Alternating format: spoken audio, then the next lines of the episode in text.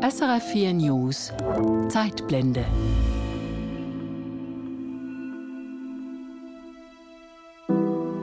Wir schifften uns auf dem Manzanario ein, nachts um halb zwei. Eine prächtige, mondhelle Nacht. Das Mondlicht fiel durch die hohen Kokospalmen auf das Wasser. Zahllose, phosphoreszierende Insekten schwärmten in den Mimosabüschen am Ufer. Morgens um acht kamen wir an der Punta Aracha an. Wir schliefen in der Barke auf Tigerfellen, konnten uns aber nicht erwärmen, so durchdringend war die Kälte. Alexander von Humboldt zu Beginn seiner fünfjährigen Südamerika-Reise, die ihn später weltberühmt machen sollte. Er bereist Gebiete, die aus europäischer Sicht so gut wie unbekannt sind. Ein unkartiertes Gebiet in einer Kolonie, wo es Sklaverei gab und alle Formen sozialer Ungerechtigkeit. Die Wahrscheinlichkeit war nicht gering, dass Humboldt diese Reise gar nicht überleben und nicht von ihr zurückkehren würde. Er strebt nach dem Verständnis des Ganzen. Alles, was ihm begegnet, wird notiert. Ich habe es mir zur Pflicht gemacht, alle angestellten Beobachtungen ohne Auswahl in mein Tagebuch einzutragen. Er wolle die Physik der Welt erfassen, den Bau der Erde, die Zerlegung der Luft, die Physiologie der Tiere und Pflanzen und die Beziehungen, die Lebewesen mit der unbelebten Natur verbinden. Er war vor allem grenzenlos neugierig, sehr engagiert und wirklich mit Liebe und Leidenschaft zu seinen Forschungsgegenständen ähm, unterwegs und unterwegs auch im buchstäblichen Sinne, indem er permanent reiste, nicht im Studierzimmer blieb, sondern wirklich versuchte im Angesicht der Dinge zu forschen, wirklich selbst unter Inaugenscheinnahme die Dinge zu betrachten und ähm, zu untersuchen. Er schreibt über Klimazonen, Vulkane, Naturvölker und seine Artikel erscheinen weltweit, auch in der Schweiz. Zu seiner Zeit ist er einer der bekanntesten Menschen der Welt. Seine Geschichten, seine Begegnungen mit südamerikanischen Ureinwohnern gehen um die Erde. Er ist eben eine schillernde Persönlichkeit, er glaubt an den Fortschritt, ist ein typischer Liberaler seines Zeit, aber hat eben auch dieses extreme äh, Interesse äh, an indigenem Wissen, an Praktiken der Einheimischen, die Art und Weise, wie er sich eben mit dem Leben, mit den Praktiken, mit dem Wissen dieser Menschen auseinandersetzt, äh, zeigt ihm auch, dass er nicht von vornherein davon ausgeht, dass der moderne europäische Mensch dem Wilden, dem sogenannten Wilden, überlegen ist. Seine Forschung prägt unser Wissenschaftsverständnis nachhaltig. Alexander von Humboldt, sein Werdegang, seine berühmte Reise durch unkartiertes Gebiet und wie gar die Schweiz den deutschen Universalgelehrten und sein Leben beeinflusst hat, darum geht es in dieser Zeitblende. Ich bin Silvan Zemp.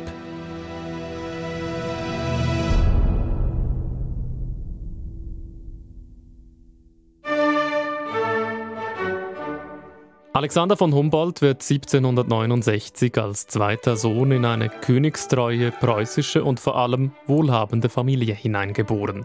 Er und sein Bruder Wilhelm werden zu Bildungsbürgern erzogen. Hauslehrer unterrichten die Humboldt-Brüder im Schloss Tegel in Berlin. Historiker Joachim Eibach von der Universität Bern sagt, das sei prägend gewesen.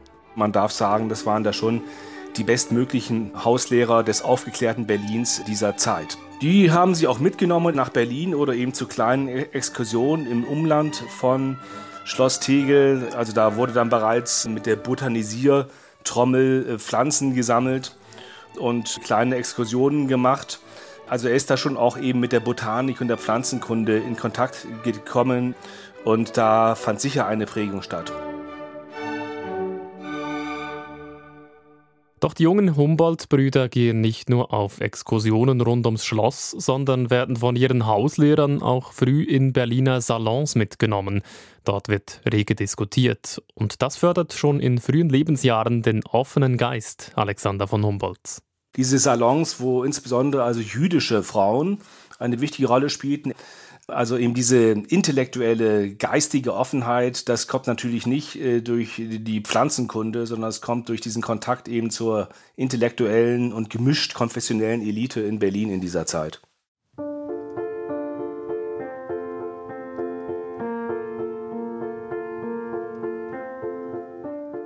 Vor diesem Hintergrund ist allerdings auch schon früh klar, wie die Karriere der beiden Brüder später aussehen wird.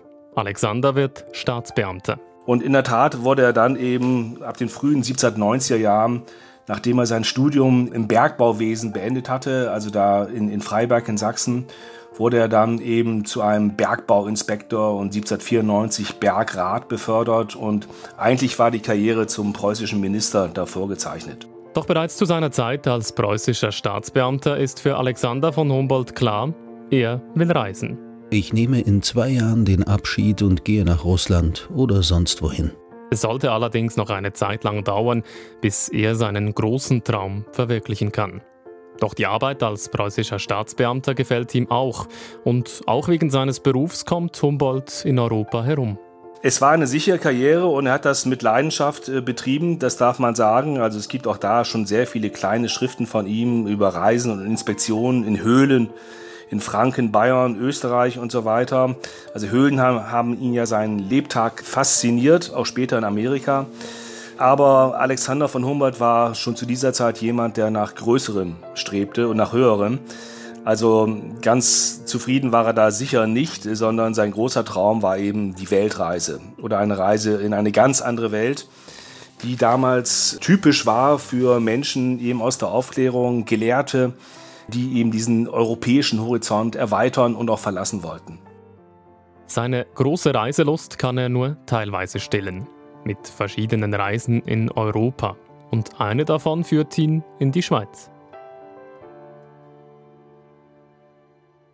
1795 reist er über Italien zum Lago Maggiore über den Gotthardpass in die Deutschschweiz. Zwei Monate weilt er in der alten Eidgenossenschaft. Diese Reise prägt den jungen Humboldt ganz besonders, sagt Oliver Lubrich. Er ist Literaturwissenschaftler an der Universität Bern und hat sich eingehend mit Humboldt beschäftigt. Die Reise 1795 ist besonders wichtig, weil sie vor seiner Amerikareise vier Jahre später stattfindet und Humboldt gleichsam seine Eindrücke aus der Schweiz dann nach Amerika mitnehmen kann und dann die Möglichkeit hat, zum Beispiel die Alpen mit den Anden zu vergleichen. Die Alpen stehen im Zentrum seines Aufenthalts in der Schweiz. Er pflegt aber auch viele Bekanntschaften und nicht zuletzt profitiert er auf seiner späteren Amerikareise auch vom technologischen Wissen. Schweizer Präzisionsgeräte nimmt er mit, mehrere Chronometer, aber auch zum Beispiel, also mein absolutes Lieblingsinstrument aus äh, Genfer äh, Kollegen Saussure, ein Cyanometer ein Farbfächer zur Messung der relativen Himmelsbläue. Den hält man vor den Himmel, nicht wahr, und kann dann einen bestimmten Typus von Bläue identifizieren und daraus wiederum Schlüsse auf die Zusammensetzung der Atmosphäre und äh, klimatologische Folgerungen äh, ziehen. Das heißt, er hat Schweizer Instrumente dabei in Amerika, aber er knüpft auch Kontakte in der Schweiz, wissenschaftliche Netzwerke. Ein wichtiger Redaktor des Magazins für Botanik, äh, Paul Usteri, wird später der Übersetzer von Humboldts Amerika-Reisebericht aus dem Französischen ins Deutsche, also ein Schweizer hat Humboldt ins ähm, Deutsche übersetzt. Also es gibt Schweizer Kontakte über die Benutzung von Messinstrumenten hinaus, intellektuelle Kontakte, die für Humboldt ähm, sehr wichtig werden. Und nicht zuletzt publiziert er in der Schweiz wir haben in der Berner Ausgabe seiner sämtlichen Schriften mehrere Dutzend Texte von Humboldt, die in der Schweiz äh, publiziert wurden. Alleine in der Neuen Zürcher Zeitung, damals ja ein liberales äh, Blatt, eine ganze Reihe von Artikeln, in denen auch politische Beiträge von Humboldt ähm, herauskamen. Und die Schweiz zieht ihn so sehr in seinen Bann, dass er gar erwägt zu bleiben. Im Urserental schreibt er einen Brief, kurz bevor er die Innerschweiz verlässt. Oktober 1795. Im Hasli hatte ich viel Freude. Es war Markt und also großer Bauerntag. So eine ländliche Szene, so eine Menge wirklich schöner Menschenbildungen sah ich nie. Dazu war es heller Mondschein, als ich ins Tal kam. Die Berge waren alle dick beschneit, die Wasserfälle waren stärker als je. Das gab einen wunderschönen Prospekt. Sagen Sie Reinhard, dass mir der Luzerner und Sarner See wieder ebenso gefallen als das erste Mal. Es bleibt die lieblichste Gegend der ganzen Schweiz, und wenn wir nicht zusammen nach Amerika wandern, so müssen wir dahin, um abgesondert von den sogenannten gebildeten Menschen ein stilles, glückliches Leben zu führen. Man stelle sich vor, er wäre ausgewandert und hätte sich in aller Ruhe niedergelassen. Er wäre nicht der berühmte Amerikareisende geworden, als den wir ihn kennen. Doch die Schweiz bleibt nicht sein dauerhafter Wohnort. Später schreibt er in Briefen über die Schweizer Teuerkeit und die Bauchsprache, sogar über die Langsamkeit der Berner. Neben der Natur sammelt er also auch Eindrücke über die Bevölkerung und die Strukturen der alten Eidgenossenschaft. Nach insgesamt zwei Monaten Durchreise zieht er weiter und resümiert nach seinen Aufenthalten in Norditalien und den Schweizer Alpen. Ich hatte die schönste Reise meines Lebens, reich an Beobachtungen, reich an Genüssen aller Art. Ein Jahr nach seiner Schweizreise verändert sich sein Leben nachhaltig. Seine Mutter, die seit mehreren Jahren Krebs hat, wird von ihren Strapazen erlöst. November 1796. Der Tod meiner unglücklichen Mutter ist also endlich doch auch eingetroffen. Menschlichkeit allein ließ ihn heranwünschen. Ein trauriges Ereignis zwar, doch für Humboldt auch eine Chance, sagt Historiker Joachim Eibach. Humboldt dann bereits wenige Wochen später zum 31. Dezember 1796 austritt aus dem Staatsdienst, weil er eben diese Erbschaft hatte von der Mutter und äh, damit seinen großen Traum verwirklichen wollte, eben auf einen anderen Kontinent zu reisen und äh, auf diese Art und Weise seinen Horizont wissenschaftlich wie auch als Mensch zu erweitern. Meine Reise ist unerschütterlich gewiss. Ich präpariere mich noch einige Jahre und sammle Instrumente. Ein bis anderthalb Jahr bleibe ich in Italien, um mich mit Vulkanen genau bekannt zu machen. Dann geht es über Paris nach England, wo ich leicht auch wieder ein Jahr bleiben könnte, und dann mit englischem Schiffe nach Westindien. Erlebe ich das Ende dieser Plane nicht nun, so habe ich wenigstens tätig begonnen und die Lage benutzt, in die mich glückliche Verhältnisse gebracht haben.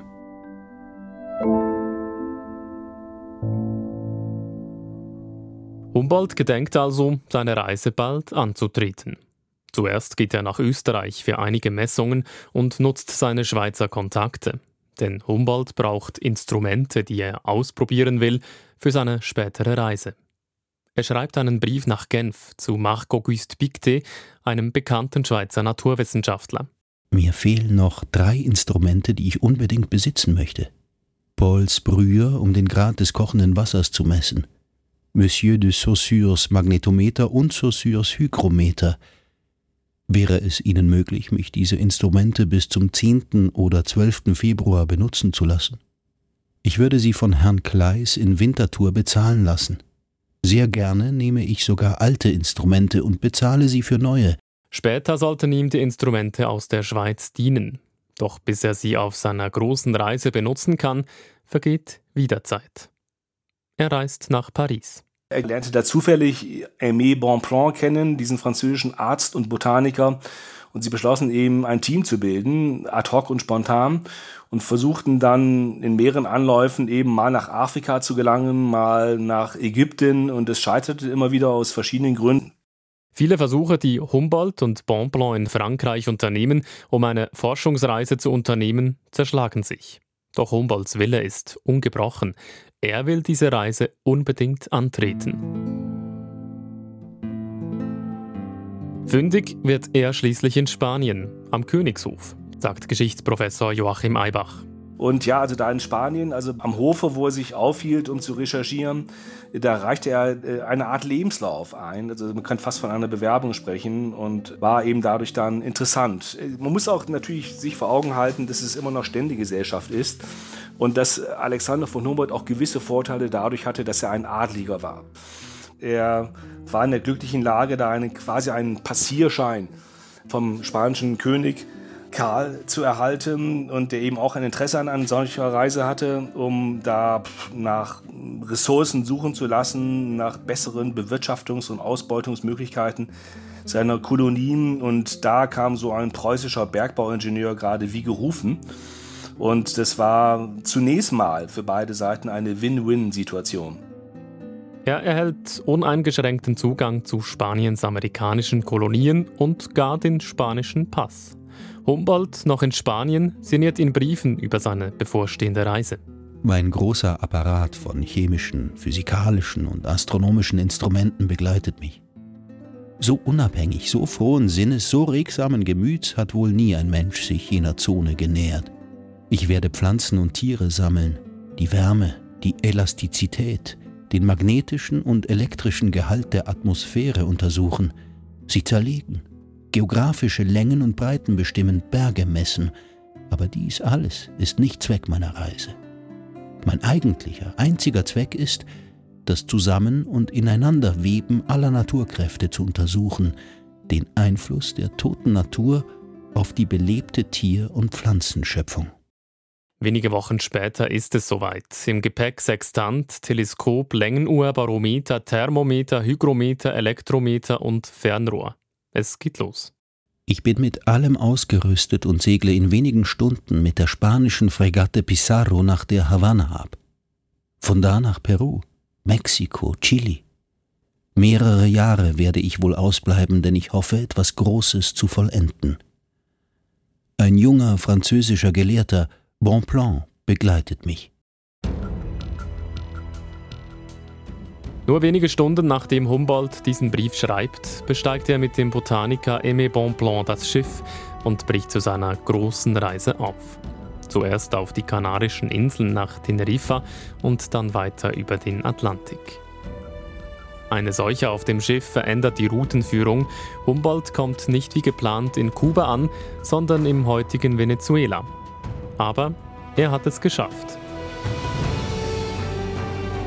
Erstmals betritt er den amerikanischen Südkontinent und ist begeistert. Der allererste Brief aus Venezuela von Humboldt und Bonpland nach Europa über die Vegetation und die Verhältnisse in Venezuela, da sieht man richtig, wie sie besoffen sind geradezu von ihren Eindrücken und von den Möglichkeiten von dieser Pflanzenvielfalt, von den Gesteinsformationen, aber letztendlich mal zunächst auch wirklich äh, von, der, von diesen riesigen und üppigen Pflanzen in der tropischen Welt. Also da ist er absolut beeindruckt. Und von Cumana geht es später zu Expeditionen in Venezuela, bis er schließlich zusammen mit Bonpland in Caracas landet. Von dort aus soll es bald losgehen mit der großen Reise, die die beiden in unbekannte Gefilde führen sollte, in die Wildnis Südamerikas.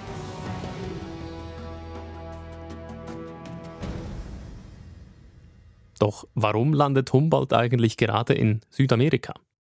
Es ist ein Stück weit einfach zufällig, dass es dann Lateinamerika geworden ist und nicht Afrika oder Asien. Für ihn ist es einfach die Möglichkeit, seine Erkenntnisse zu erweitern in den verschiedensten Bereichen Botanik, Geologie, aber dann auch letztendlich Ethnologie und was wir heute Sozialwissenschaften nennen würden. Also es ging Alexander von Humboldt zuerst und primär um Erkenntnis. Erkenntnisfortschritt und er ist felsenfest äh, der Meinung, das ist sozusagen die Essenz bei Alexander von Humboldt. Fortschritte in der Forschung führen auch letztendlich zu Fortschritten in der Gesellschaft, in Politik und Kultur. Sagt Historiker Joachim Eibach. Und das treibt ihn an, füttert seine Neugier.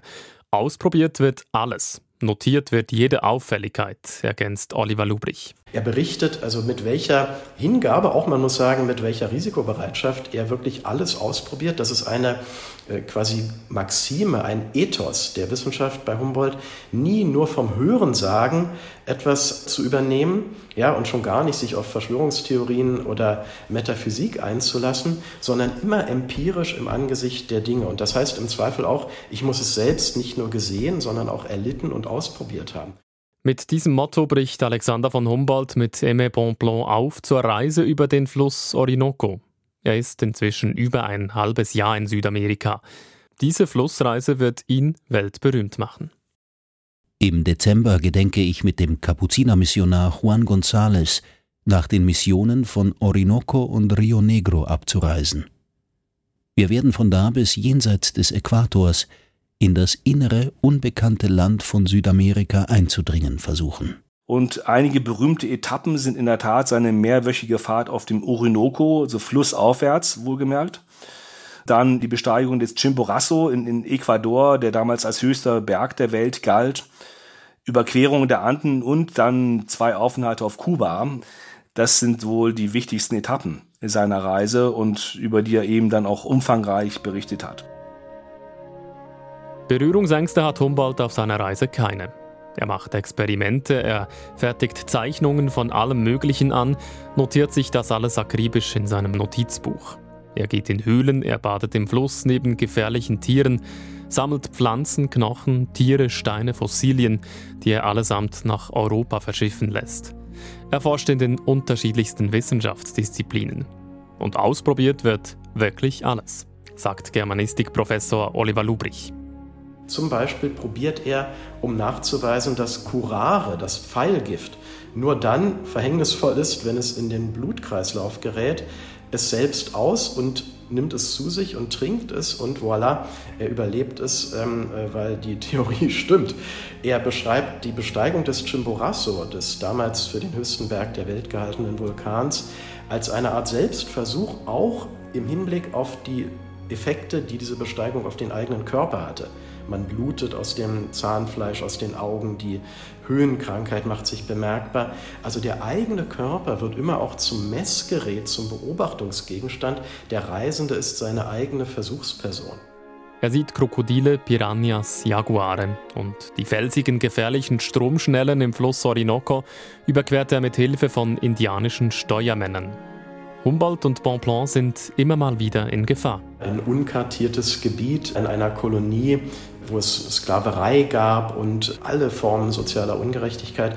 Die Wahrscheinlichkeit war nicht gering, dass Humboldt diese Reise gar nicht überleben und nicht von ihr zurückkehren würde. Doch nach der Reise kehrt er heil aus dem Orinoco-Gebiet zurück. Alle Beschwerlichkeiten dieser mühevollen Reise habe ich glücklich überstanden. Vier Monate sind wir vom Regen von fürchterlichen Moskiten und Ameisen und vorzüglich vom Hunger grausam geplagt worden. Wir haben beständig in Wäldern geschlafen, Bananen, Maniok, Wasser und zuweilen etwas Reis war unsere ganze Nahrung.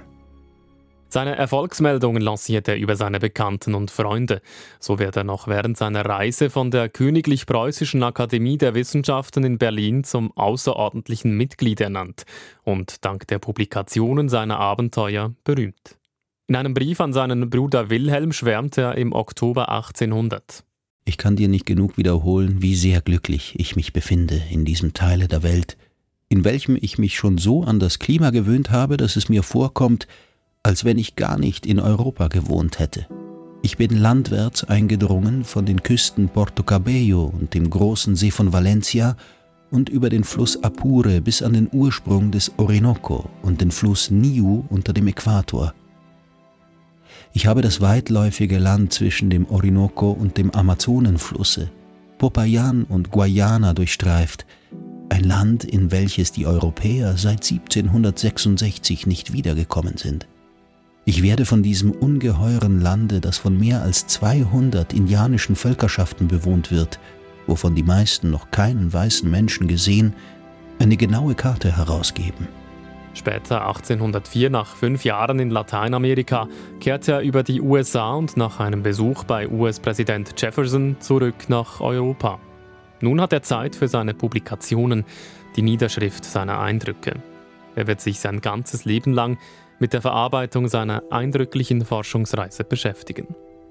Seine Beobachtungen in Südamerika vergleicht er mit denjenigen in Europa und auch mit den Beobachtungen späterer Reisen. Wir sehen noch Jahrzehnte später, dass Humboldt auch in seinen Grafiken, er war ja auch ein ähm, Pionier der Infografik, mehrere Gebirge schematisch nebeneinander stellt, die Anden neben die Alpen, neben den Himalaya, um die Gipfel und Kammhöhen miteinander vergleichen zu können, die Höhe des jeweiligen, der jeweiligen Schneegrenze ähm, und auch die Zonierung der Vegetationsgürtel. Also dieser globale synoptische Blick, ja, auf einen Blick Anden neben den Alpen zu sehen, dieses äh, Denken, das nimmt er gewissermaßen aus der Schweiz mit nach Amerika und dann wieder zurück nach Europa. Humboldt ist jemand, der immer versucht oder in der Regel versucht, dass das spezifische Lokale möglichst präzise zu fassen und zugleich im Verhältnis zum globalen Ganzen zu sehen. Humboldt entdeckt also nicht nur Vegetationszonen, also auf welcher Höhe welche Pflanzen wachsen, sondern findet auch heraus, dass die Gesteinsschichten in Amerika und Europa sehr ähnlich aufgebaut sind. Ein Fazit, das er zieht, alles ist Wechselwirkung. Alles hat irgendeinen Zusammenhang miteinander und nichts steht einfach so für sich. Er etabliert die Pflanzengeographie als eigene Disziplin, auch dank seiner riesigen Pflanzensammlung, die er von seiner Amerikareise mit nach Europa nimmt. Er erstellt Karten unbekannter Gebiete und kann beweisen, dass das Flusssystem des Orinoco mit dem Amazonas verbunden ist. Das hatte zuvor noch niemand nachweisen können. Und nicht zuletzt interessiert er sich auch für die Praktiken der Indigenen. Er ist eben eine schillernde Persönlichkeit, er glaubt an den Fortschritt, ist ein typischer Liberaler seines Zeit, aber hat eben auch dieses extreme äh, Interesse äh, an indigenem Wissen, an Praktiken der Einheimischen, die Art und Weise, wie er sich eben mit dem Leben, mit den Praktiken, mit dem Wissen dieser Menschen auseinandersetzt, äh, zeigt ihm auch, dass er nicht von vornherein davon ausgeht, dass der moderne europäische Mensch dem Wilden, dem sogenannten Wilden, überlegen ist. Als Zeuge etlicher Sklavenmärkte übt er Kritik und setzt sich später auch in Preußen gegen die Sklaverei ein. Sklaverei, welche für ihn zusammen mit der Umweltzerstörung eine der Kehrseiten des Kolonialismus ist. Man kann Humboldt aber durchaus auch kritisieren, sagt Historiker Eibach.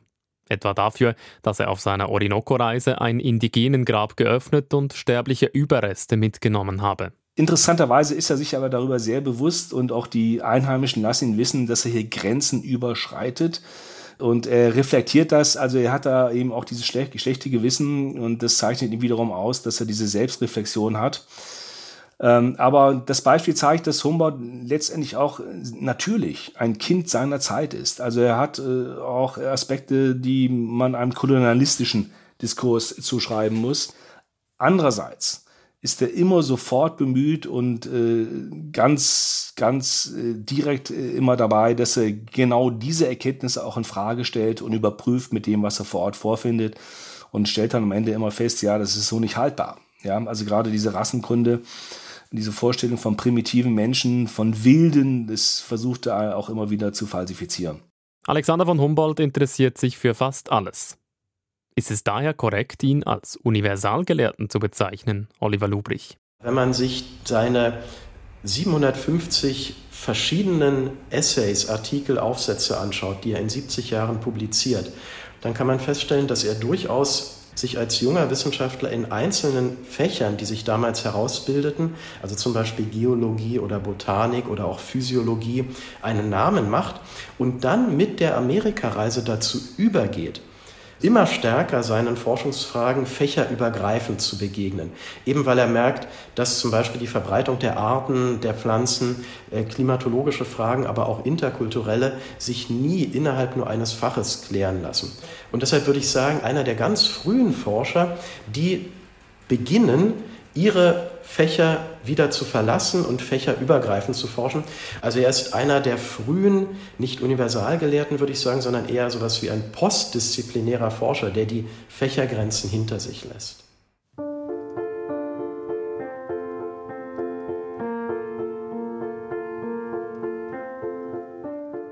Und das versucht er auch in einer seiner bekanntesten Publikationen, dem sogenannten Kosmos. Nicht verschiedene Publikationen in verschiedenen Wissenschaftsdisziplinen, sondern ein einziges Werk, in dem Humboldt versucht, sein ganzes Wissen zusammenzutragen. Interessant am Kosmos ist vielleicht der Untertitel. Und das ist typisch Humboldt, er nennt es nämlich Entwurf einer physischen Weltbeschreibung.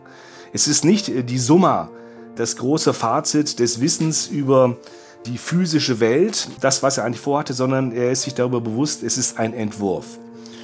Und typisch daran für Humboldt ist, dass er eben schon danach strebte, allumfassend das Wissen über die Welt in verschiedensten Dimensionen und Aspekten zusammenzutragen. Aber man muss sagen, dass es schon zu seiner Zeit eigentlich ein Ding der Unmöglichkeit war. So Historiker Joachim Eibach. Dennoch schafft es der Kosmos zur Zeit seiner Publikation, eine große Bekanntheit zu erlangen. Fünf Bände sind es, an denen Humboldt jahrzehntelang arbeitet. Es ist ihm wichtig, dass Wissenschaft auch verstanden wird, sagt Oliver Lubrich. Diese Frage stellt sich Humboldt immer wieder, die Frage der Vermittlung. Und darüber schreibt er auch, nicht, was ist die angemessene Art, über unbekannte Natur zu sprechen und zu schreiben, wie können wir in angemessener Form fremde Kulturen vermitteln und einem ganz anderen Publikum davon eine Vorstellung ähm, geben. Er war ein großer Redner, auch ein großer Stilist, der seinen Stil auch dem jeweiligen Anlass und dem Publikum anpasste. Das heißt, er schreibt anders in einer Akademiezeitschrift als in einem populären Magazin für Gartenfreunde, ja zum Beispiel, oder in Schulbüchern, nicht wahr? Und das ist, denke ich, auch etwas, wovon wir heute ähm, lernen können. Also er betreibt Wissenschaft nicht im ähm, berüchtigten Elfenbeinturm, sondern buchstäblich in der Öffentlichkeit und ähm, versucht so zu sprechen und zu schreiben, dass ihn möglichst viele verstehen. Dazu gehört, dass er seine Publikationen in verschiedenen Sprachen herausgibt und Vorträge hält, die sich an verschiedene Publika richten. Das ist also eines der Vermächtnisse, die Humboldt hinterlassen hat, die Demokratisierung der Wissenschaft. Alle sollen daran teilhaben. Alexander von Humboldt ist voller Energie und Tatendrang. Bis zum Schluss arbeitet er an seinen Publikationen, die ihn nicht nur viel Zeit kosten, sondern auch viel Geld. Und seine Berühmtheit macht ihm zu schaffen, weiß Oliver Lubrich. Das ist ein ganz äh, skurriler, witziger Text, den er mit fast 90 Jahren kurz vor seinem Tod ähm, schreibt. Und zwar äh, setzt er einen kurzen Artikel in die Berliner Presse zunächst, einen Ruf um Hilfe. Er komme nicht mehr mit. Er bekomme tausende von Briefen, alle möglichen Anfragen zu Gutachten und so weiter. Das, was wir heute akademische Selbstverwaltung nennen, Kolonialprojekte und so weiter und so fort. Und er bitte doch die Menschen, die es gut mit ihm meinen, ihn zu verschonen mit diesen Zuschriften, damit er noch die nötige Zeit und Kraft zum Arbeiten finde, vor allem um seinen Kosmos zu vollenden. Und dieser Text wurde international sehr viele Male nachgedruckt bis hin zum Mississippi, auch in der Schweiz. Das heißt, der Ruhm auch hierzulande Humboldt war so groß, es war sogar nötig, ihn auch in der Schweiz davor zu beschützen, dass er mit äh, Zuschriften aller Art ähm, behelligt wird. Den fünften Band des Kosmos stellt er nicht mehr fertig. Alexander von Humboldt stirbt mit 89 Jahren. Doch was er der Welt hinterlässt, ist so gewaltig, dass Wissenschaftlerinnen und Wissenschaftler bis heute mit den Auswertungen seiner Hunderten von Briefen, Notizen und Publikationen beschäftigt sind.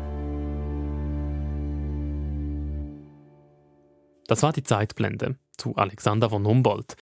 Mein Name Silvan Zemp. Alle weiteren Ausgaben der Zeitblende finden Sie zum Beispiel unter srf.ch-audio oder dort, wo Sie Ihre Podcasts hören.